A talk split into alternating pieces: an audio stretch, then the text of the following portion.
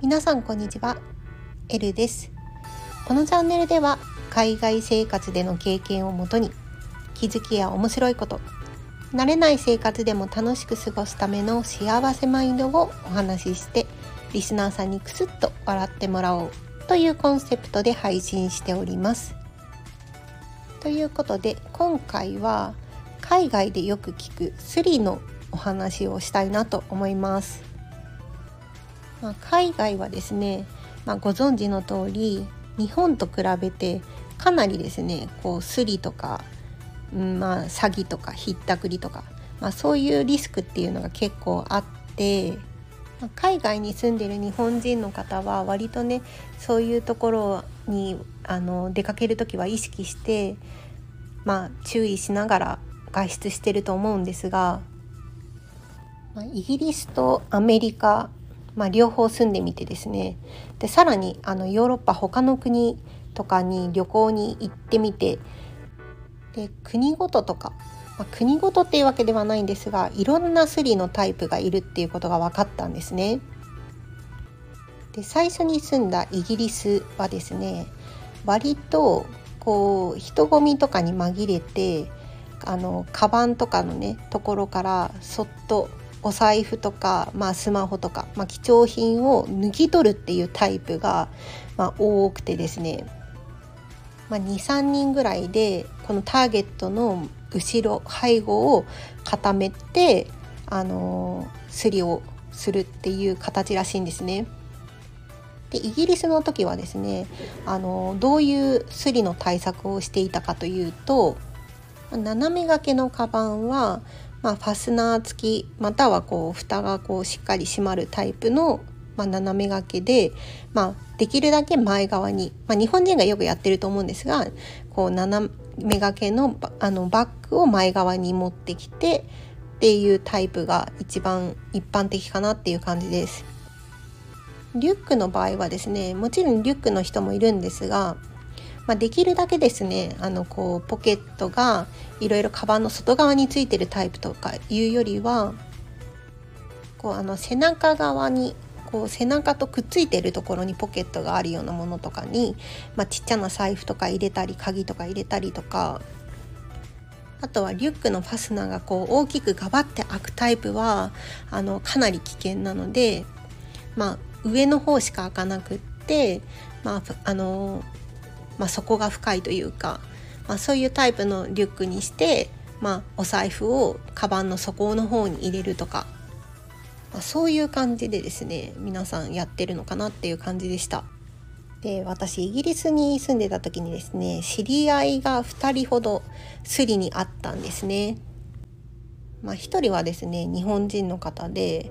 であの私全然知らなくて後から後日談という形で本人から聞いたんですけど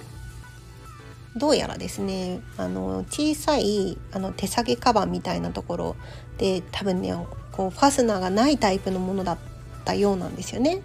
でお財布があの普通にカバンに入ってて、まあ、見えるか見えないかみたいな感じのものを手からあの手にかけて持って歩いてたそうなんですけど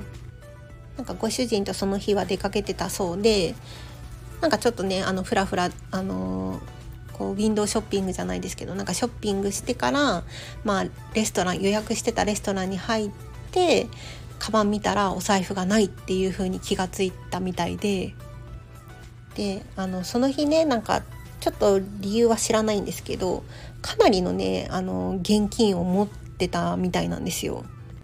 でカードはねまあ最悪気がついてすぐ止めればいいかなっていうところだと思うんですが、まあ、現金はねもう、ね、残念な感じで多分さよならだったんだと思うんですよね。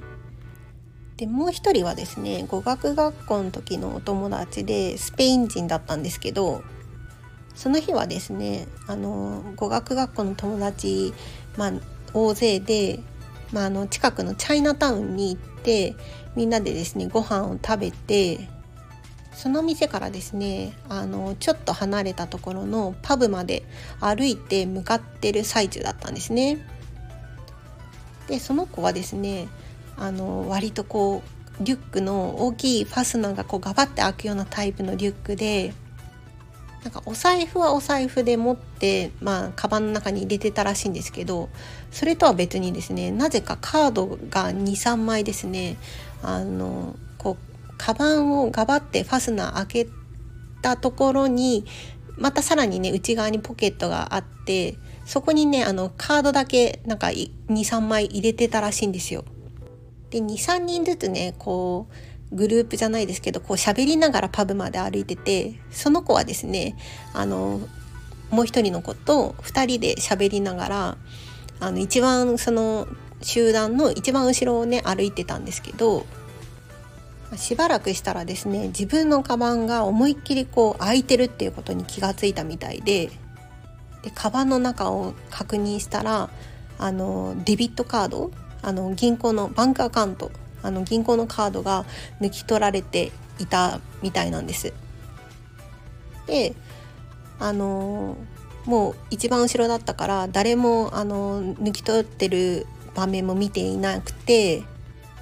でイギリスのですねあのバンクアカウントって簡単にあの自分であの止めることができるんですね。なのですぐですねあのスマホからあのカードを止めて特にねあの現金があの引かれたっていうことはなかったんですが、まあ、しばらくしたらですねその犯人がそのカードを使ってあの支払おうとしたあの履歴がですね載ってきて、まあ、危うくカードを使われそうになったっていう感じでした。まあ、もちろんですね犯人を特定することはできないんですけどまあカードをね止められたので事なきを得たっていう感じでした。あとはですねあのフランスに旅行に行った時に、まあ、私たちがですね実際にあの会ったお話なんですがパリを旅行している時に私はですね斜め掛けのバッグをで主人はクロスボディの、あのバッグを、まあ、前側にね来るような形で、まあ、あの身につけて歩いていたんですがスリ集団みたいな人に、まあ、声かけられたんですよね。でなんて声かけられたかっていうと「Can you speak English?」みたいな感じで聞いてきてでなんか絶対怪しいからあの無視してたんですけどすごいしつこくねあのなんかアンケートを書いあの答えてほしいみたいな感じで話しかけてきて結構ねしつこかったんですよね。で割とね10秒ぐらいこうずっとあのついてくる感じで嫌だなと思ってたんですけどまあその後ねあのこう去ってった感じでカバンの中身を見たらあの私はねちゃんとファスナー閉じたままで大丈夫だったんですが主人の方のそのバッグのファスナーがねあの開いてたんですよ。まあ、どうやらですねこうターゲットに話しかけて、まあ、気を引いてる隙に別の人がこう貴重品を抜こうっていう感じの手口みたいですね。で今住んでるアメリカはですね、まあ、ニューヨークみたいな都市部のお話なんですが今のところですね自分の周り、まあ、知り合いとか友達とかっていうので、まあ、スリに会ってる人っていうのはいないんですけど、まあ、アメリカ歴が長い方から聞いた情報によるとアメリカはですねそのイギリスとかパリとかっていうあの割とこうサイレントにこうススリをするっていうよりは、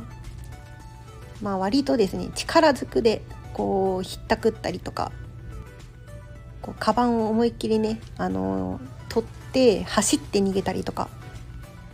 でカバンとかもですね、まあ、斜め掛けのカバンを前にあの身につけるっていうのもあの重要なんですけど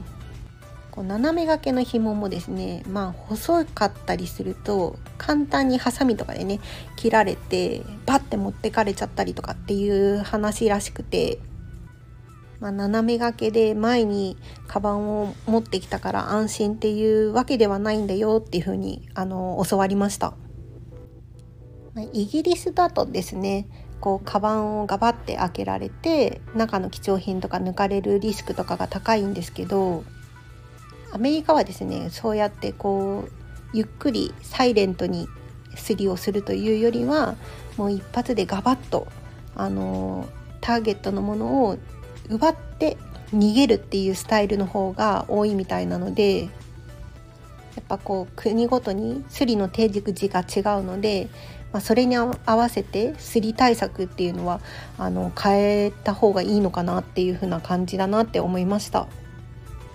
あとですねニューヨークとかだとこうスマホを持って歩いていてそれをですねこう奪ってあのー走ったりとか自転車で、あのー、ダッシュで行ってしまうっていうすりパターンもあってこうよくね観光客とか、まあ、慣れない道とかねあの知らないところとかをこうマップとかね見ながら歩いたりとかあとはこう歩きながら SNS とかね、あの、見てたりとかってすると思うんですけど、まあ、そういうのもねあの隙を突かれたりとか、あの、するので私はですねあの基本マンハッタンを歩く時はあのスマホとかねあのマップ見ながら歩く時は脇を締めてスマホをですね自分の体から外側に出さないようにしてあのしっかりねあのスマホを握りしめた状態で、まあ、歩きながらこうスマホマップを見ているような感じです。で前にですね知らずに、まあ、たまたま行った場所がですね観光客に人気の撮影スポットだったみたいでこうみんながですねあのある建物をこう写真にねしっかりこう収めようとこうカメラをねこう体の前にというか顔のよりもちょっとこう上げたような形でね構えたりとかしてて割とですねみんな隙があるような感じだったんですよね。でそこをですねあのちょっと悪そうな男の人が自転車に乗って、まあ、なんかちょっと8の字というかうねうねこう自転車をこいでなんかターゲットをどこどれにしようかって見ながらですね自転車に乗っていたのを目撃してちょっとね危ないと思ってスマホをねあのカバンにしまって、まあ、去った感じなんですがいや本当にねあの危ないなってあのその時は思いました。ま他にもですねあのスリで危ないと言ったらイタリアとか